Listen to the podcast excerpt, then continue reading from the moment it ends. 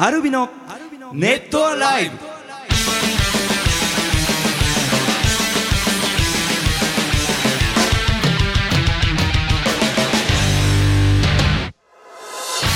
ネットアライブお聞きの皆さん、どうもアルビのボーカル翔太とギターコーチとギタージュンです、いよいよ、この更新日が、8月最後の日ですね、そして、9月7日リリースも次の更新が、予定通りいけばもうリリースですから、リリース前最後の放送ということで、いよいよアコースティックミニアルバムブレスのリリースも迫ってきましたが、その前にこの間の日曜日28日にデフスパイラルさんとのツーマンライブ、楽しかったですね、最高でした。ものすごい盛り上がって、ものすごいメッセージも来てます、たくさん。本当に本当聞きたいね。デフビの最高さんからいただきました。デフビの勝手にくすぐられちゃった嬉しいです。アルミノの皆様こんにちは。27日のインスタイベントと28日のデフスパイラルさんとのツーマンライブに参加しましたと、デフスパイラルさんとのライブとにかく熱かった、私の周りはほとんどデフスパイラルさんのファンの方々だったので、なんとかして巻き込まないとと勝手に意気込んで、ワンマンの時より盛り上げる勢いで楽しもうとしましたが、そんなことしなくても全然大丈夫なくらい会場の一体感がものすごかったと思います、そして最後のセッションもめちゃくちゃ楽しかった。マサトさんが未来航路をやりたいと言ってくれて嬉しかった。デフスパイラルさんのエストレージャンも素敵でした。タカさんのパワフルでソウルフルな歌声に翔太くんの歌声も全然負けてなくて本当に感動しました。また絶対に見てみたいと思う景色でした、フロアのものすごい熱量はちゃんとステージにいる皆様にも伝わったと思いますが、ステージからの景色はいかがでしたかと。そうやってワンマンよりも盛り上げようっていうようなこうアルビのファンの思いは伝わってきてたよね、伝わってきましたね、そのおかげでデフのファンの方も自分たちのライブの時にね、すごい乗ってもらって、一体感がすごかったですね、本番終わった後の楽屋でマサトさんが、いや本当に楽しかった、真剣に音楽この年までやってきてよかったって。そうみんなそう言ってたねそのくらい本当にみんな興奮してたというか、で後打ち上げも行ったんですよね、一緒に行ったりして、ちょっと僕途中で帰ったんですが、帰る前までタカさんとまためちゃくちゃ話ができて、いろいろその神戸から東京に出てきた時の話とかもしてくれたりとか、あとこれ言っていいって言われたんですけど、なんていうんですか、大人の余裕感はどこから出てくるんですかっていう話をこのネットライブに来てもらった時したじゃないですか。でやっぱね、その大人の遊びというか、北海道出身だって話をしたら、ツーリングをバイクでしたって話をしてくれて、すごいまたそれをなんか楽しそうにキラキラした顔で話をしてくれたりして、そういうなんていうんだろう、プライベートでもそういう遊びというか、なんかそういうものがあるっていうのはまた素敵だなと。なんかね、みんなキャラがね、それぞれ立ってて、すごい面白かった。僕はまさきくんとずっとね喋ってたんですけど、なんかねすごく安定感のある喋りでね。安定感のある喋りで。そうやっぱどっしりとしたドラムというか、まあそういうとこから出てるのかなとね感じましたね。ちょっとですね、こんな質問が来てます。よつばさんから、28日に行われたデフスパイラル主催のツーマンイベントに行かせていただきました、とても盛り上がって濃ゆい時間を過ごすことができました。ありがとうございました。純君に質問ですと、セッションで使っていたギターがいつもと違う見慣れないギターだったように見えたのですが、あれはどうされたのでしょう。あれはですね、ちょうど、セッション曲が、ギターのチューニングがいわゆる半音下げと言われている、全部の弦が半音ずつ下がった状態で、設定されているギターなんですね。であんまりそういうのがなくてなんですが、この前ラファエルで、やった時にですね、その半音下げと、あとそのトレモロアームと言いまして、トレモロアームジャーンワンワンワンワンワンとキョエーとかやるやつがついてるんですけど、棒みたいなやつですね。それ付きのギターをちょっと ESP にちょっと用意してもらってですね、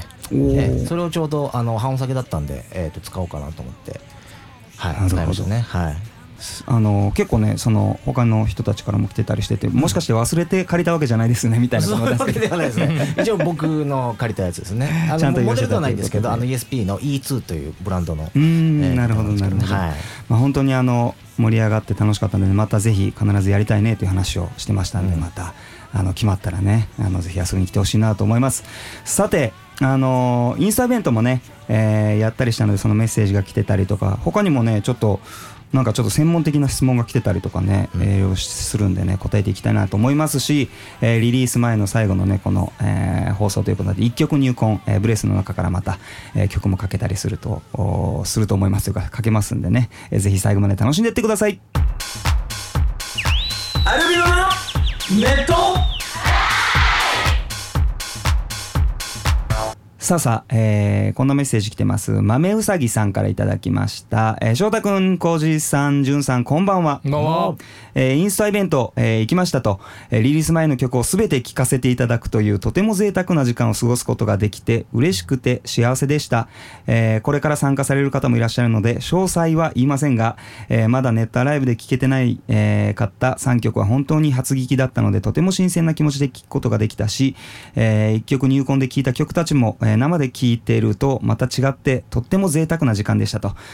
幸せをかみしめていましたと。皆さんはどうでしたかと、初めての生演奏、うん、どうでした？まあね、うん、ドキドキ感もありましたけども、うんうんうん、やっぱ僕らもそうでしたし、はいはい、見に来てくれた方たちもやっぱり、うん、まだ、音源を手にしない状態で、うんうんうん、リリース前の状態でその新曲を生で聴くっていうのでちょっとすごくドキドキしてたっていうのを後でね、サイン会の時に聞かせてもらったんですけど、はいはいはい、やっぱりでもその全部聴き終わった時にというか、うん、その演奏してる途中にもう自分たちが弾いてるのにこう引き込まれていくみんなの顔がすごく分かったというか、うんうんうん、なんかそういうのがすごく新鮮で楽しかったですよね。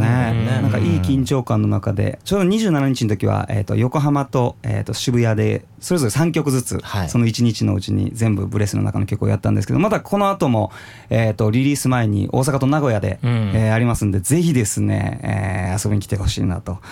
そんな風に思ってます。こんな質問来てますんでね、ちょっと紹介しようかなと思います。ちょっと待ってくださいね。これはね、炙りカルビさんからいただきました。いいな名前だけでいいね、翔太くん、浩二さん、淳さん、こんにちは。こんにちは。こんにちは。こんにちは。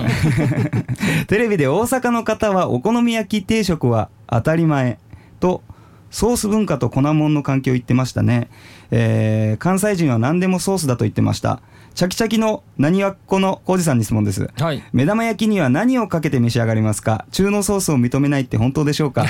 テレビでは天ぷらもソースだと言ってましたね。天ぷらソースか。何かな、目玉焼きは俺塩ですね、ああいいですね、塩か醤油、ソースはかけないかな。別に俺そんなソースっ子じゃないかも、うん、関西の人だけど。ああ、そんなにじゃあソースにはこだわらないというか、まあ好きだけどね、お好み焼きとか好きだけど、何でも天ぷらにソースはちょっとかけたことないかもしれないね。美味しいかもしれないですね、うん、食べてみてもいいかもしれないですね、中濃ソース。もう生キャベツに中濃ソースをかけて食べたり、お好み焼きソースをかけて食べたりしますけどね、もうあれもね美味しいんですよね。うん、ちょっとねこんなメッセージ来てます。ぴょんさん、アルミノの皆さん、こんにちは。こんにちは。もう9月になりますね。9月といえば楽しみにしているファンクラブのウェブ開放がいよいよ発行されますねと、うん、ファンクラブ2ヶ月に1回ねウェブ開放発行してるんですが、そこで質問なのですが、アルビノの皆様はウェブ開放やその他の作業の際にはパソコンや iPad などを使われていると思いますが、ブルーライトなどの悪いものから目の負担を軽減するための対策は何かされてますか？お仕事で毎日使い慣れないパソコンとにらめっこしているので、目に優しい方法があったら教えてくださいと。なんか対策ってしてます？気にしたことないけど、うん、出てるんだろうねブルーライトってね、眠れなくなるとかっていうもんね。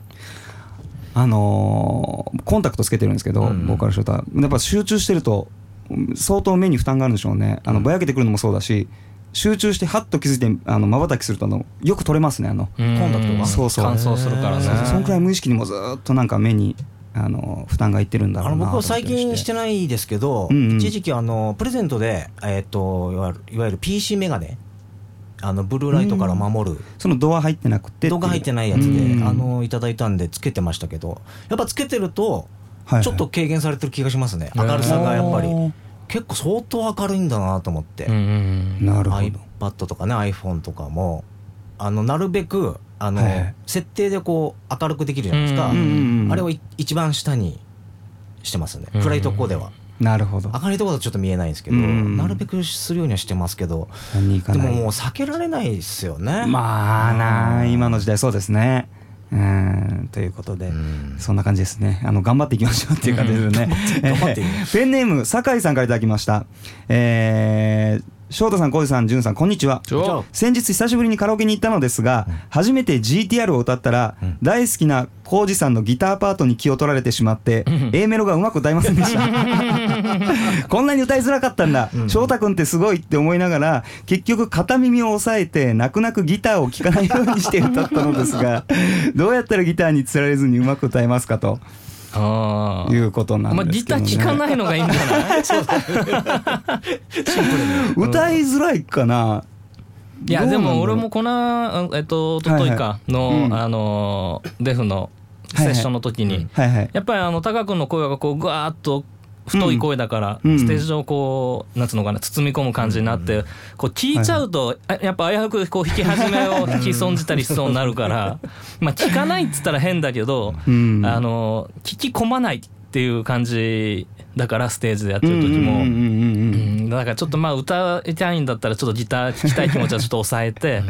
歌に集中する方がいいかもしれないですね。基本的にボーカリストとしてはやっぱね、生演奏の中で歌う方がカラオケより断然歌いやすいですね。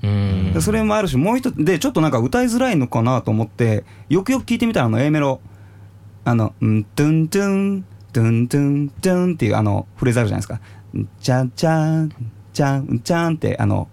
浩司君がやってるのかな、淳君がやってるのかな、この道の先の時にドゥンドゥンドゥンじゃなくて、もう一つのチャンチャンチャンチャンチャンチャンチャンっていうの、それがね多分ね歌いづらいっていうフレーズだと思うんですよ。そうそうそう。あれあんまり弾いてる意識ない2人とか、あそんな音入ってたかな。そう入ってるんですよ。でもねそれが結構歌いづらいのかなと思って聞いてたんですけど、それは意外とじゃあ無意識に浩司君か淳君が弾いてたのかな。結構その歌い出しの時はこの道のこの子が結構歌い出しって重要じゃないですか、その曲にしてもライブにしても。その翔太の声が聞こえるようにそこはギター弾いてなかったりするんですよ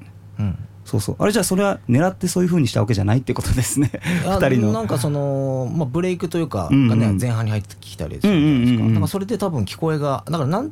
かそのまずそっちに耳いっちゃうのそうなんですけど、なんかこう塊でこう感じて聞くというか、そういう形で聞いた方が歌いやすいかもしれないですね。だからまあそんなに歌いづらいっていう感じじゃなかったんですけど、まあだからそうですね、引き込まれすぎないように。そうですね。一回歌って次には工事ギターを聴くために流すみたいな。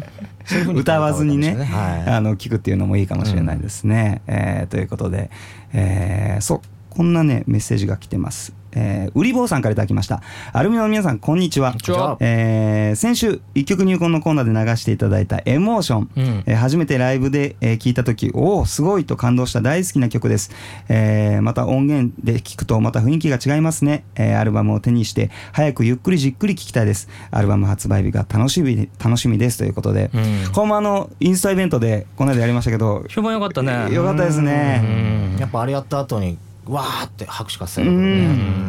すごくメンバーもいい緊張感の中で、またもともとやってたのとちょっと違った決めとかも、あったりするんでね、いい緊張感でやってるんで、ぜひライブも音源も楽しみにしててほしいなと思います。さてそれじゃあ、次このコーナーに行ってみたいと思います。アルミのネットアライ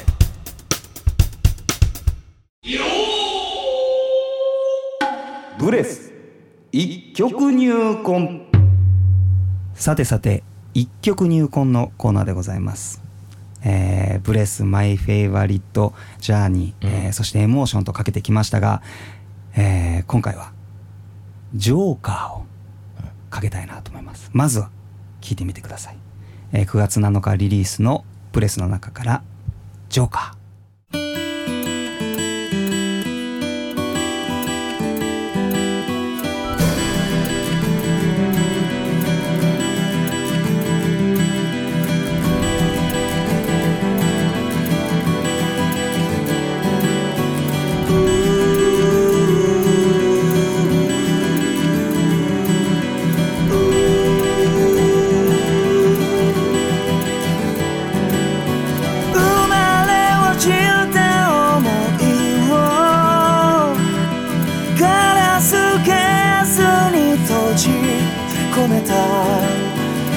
世界の平和を願い、虚しさを遠のけていた。静かに燃える青も冷静のまま、激しくたぎる赤は胸のリズムを揺らす。切り札を捨ててしまえば砕け散ってリセットされる。あの日の勇気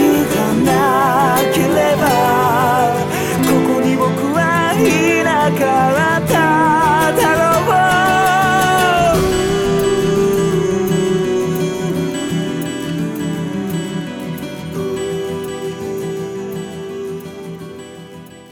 はい、ということで、ジョーカー全部じゃないですが聴いていただきました、この曲もともと浩司くんが先に曲のメロディーというかね、そうだね、デモができてきて、まあ、メロディー作ってなんかこうちょっと変わった感じにしたいなと思って B メロの歌のキーをすごい下げてみたんですよね。声の、あのメロディーの、なんていうんですか、あの音程をね、はいはいはい、でどういう雰囲気になるかなというのがちょっとこう試してみて、いまいちだったら戻そうかなと思ったりしてたんだけど、なかなかいい感じにこうメリハリのある曲になって、あのちょうどその B メロのところもあの歌詞があのその低い声に合ってるというか、冷静なその、あのそういう言葉だったりとか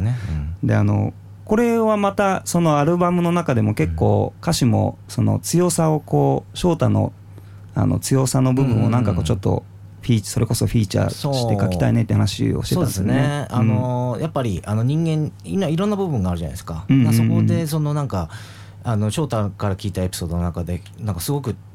力強く生きていく部分があったんで、まあ他の曲にもそういう部分は入ってるんですけど、この曲はなんかすごくそこをフィーチャーしてあの曲の雰囲気がそういう感じだったので、こういう歌詞にしたいなと思って今回はねしましたね、ロングインタビューを淳君から受けた時にいろいろ実は意外にその人生のいろんな場所ですごく悔しくなって自分で思いっきりそのなんかそれを跳ねのける瞬間が実は自分にもあったんだなっていうことをやっぱこの間インスタイベントで歌った時も思い出すんですよね、歌ってると、そしたらどんどんその曲の中に自分も入っていく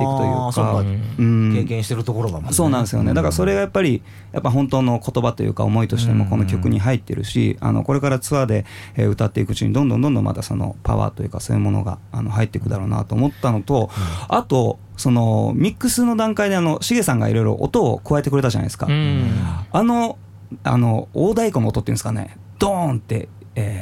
サビの頭にボーンってくるような、あの音がまたその曲の世界観だったり、なんか奥行きというか力強さみたいなのをまたなんかうまく広げてくれたなっていうのでね、めちゃくちゃ興奮したんですよ僕は、この曲をミックスの段階で聴いた時にね、ぜひ音源で聴くのも楽しみにしてほしいですし、ライブでねかなり魂込めて歌うと思いますんで、楽しみにしててくださいということで、今回の一曲入魂はジョーカーをお届けしました。アルビのネットアライブ。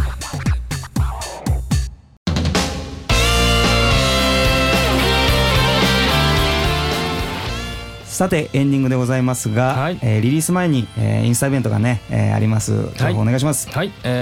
ニアルバムブレスの発売日が、もう1週間後ですね、9月7日の水曜日になっております、そして9月3日土曜日、今週末ですね、土曜日名古屋の方で、ファイブスターズさんと HMV 栄さんの方で、インスタイベントという予約会という形でね、やりますが、ここでアコースティックミニライブも、2カ所ともやります、ニューアルバムから3曲ぐらいやって、もう全曲名古屋の街に届けようかなと思ってますので、ぜひ足を運びください、そして次の日4日は大阪のジールリンクと、タワーレコード難波店の方で同じように、ミニアコースティックライブとサイン会、ぜひぜひ足を運びください。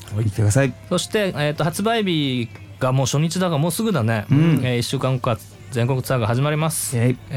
ルビのネキッドツアーブレスフューチャリングショータアコースティックツアーをやります。9月7日水曜日新横浜ストレージ、9月9日金曜日宇都宮有日カフェ、9月11日日曜日仙台パークスクエア、9月15日木曜日広島ライブ19、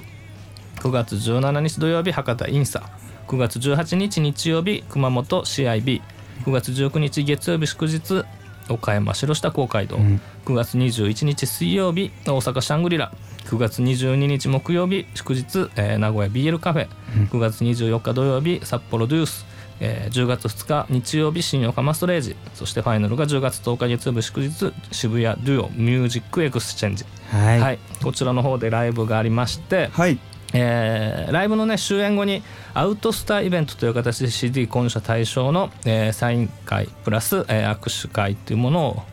開きますので、はい、ぜひぜひねライブ見た後に、CD 手にしてもらって、うん、会いに来てくれたら嬉しいなと思います。はいはい、そして10月になりますがクレイジーモンスターズハロウィンパーティー2016があります。10月22日土曜日大阪ミューズ、